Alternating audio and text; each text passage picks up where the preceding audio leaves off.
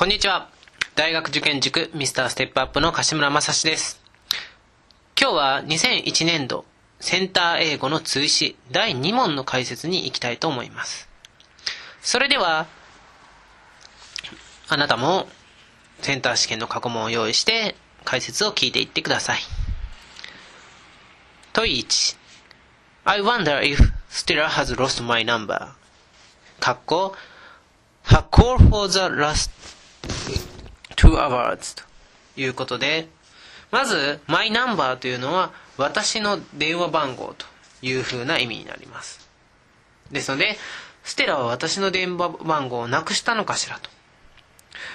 for the last two hours この2時間の間という風に来てますので、この for という期間を表す for を見つけたので、見ているので、正解は4番。2時間の間ずっと待っていると、期待しているということで、4番が正解になります。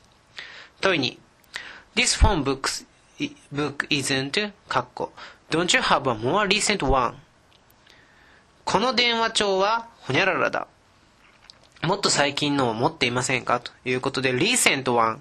もっと最近のをということで、問いにの括弧に入るのは、新しいというようなものが入ります。正解は4番、up to date。最新版を持っていませんかですね。この電話帳は最新版ではない。もっと新しいのを持っていませんかというふうになります。問い3。Mrs. Jones, I'm sorry I had to miss your piano lesson last week. It's a pity you can't come, but I know how busy you've been recently. ジョーンズ先生と、先週はピアノのレッスンを休まなければならなくてすいませんでしたと。It's a pity. 残念だ。You, かっこ come. しかし私は知っています。あなたが最近どんだけ忙しいのかというふうになるので、まあ、ここでは残念だと。何が残念か。当然、ピアノのレッスンに来れなかったこと。ということで、正解は2番。Couldn't が正解になります。3番だと来る必要がないとなってしまって変な日本語になりますね。問4 In Japanese cities, there are many streets without names.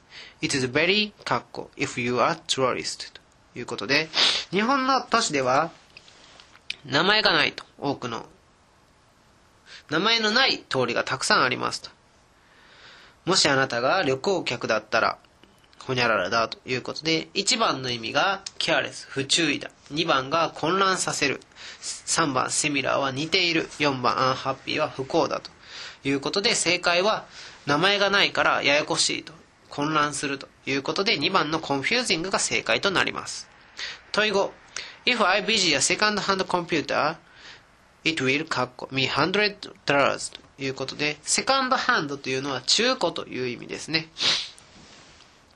そして後半の部分の10、カッコの後ろ、me hundreds dollars ということで、目的語、お金ということで、これは4番のセーブが正解となって、節約できると。誰々がお金を節約できるという意味になってきます。それでは問い6に行きます。I don't feel well at all. I've got an awful headache. Why don't you take a カッコ off today?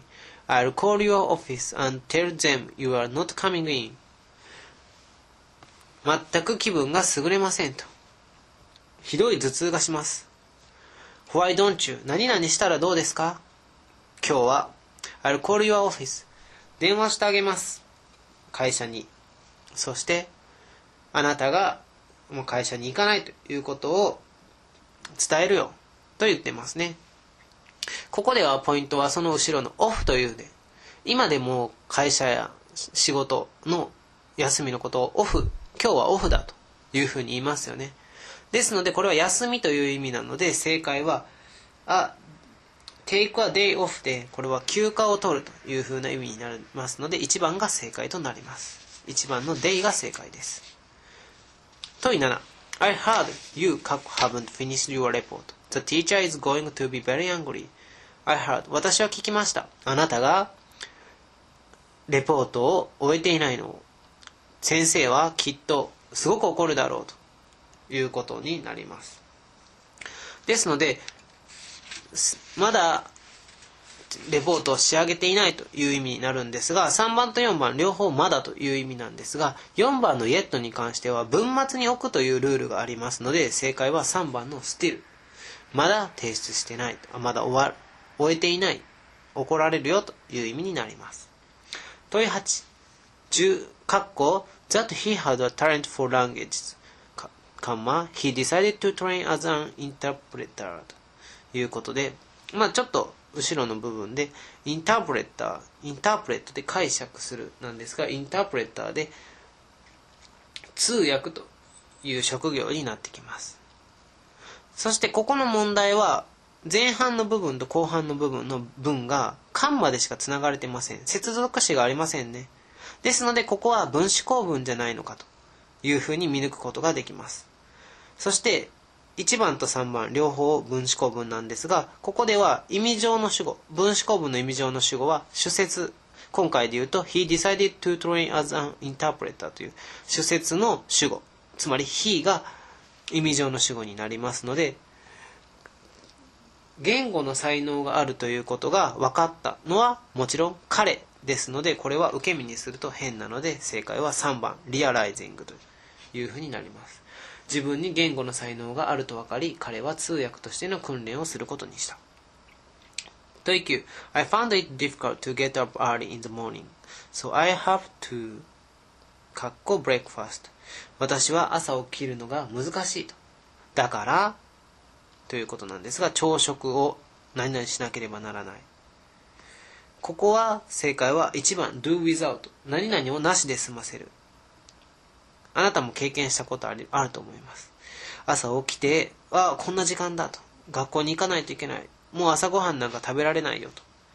食べてられないよというようなシーンですね。do without なしで済ますと。問い10 Can't you get the video to work?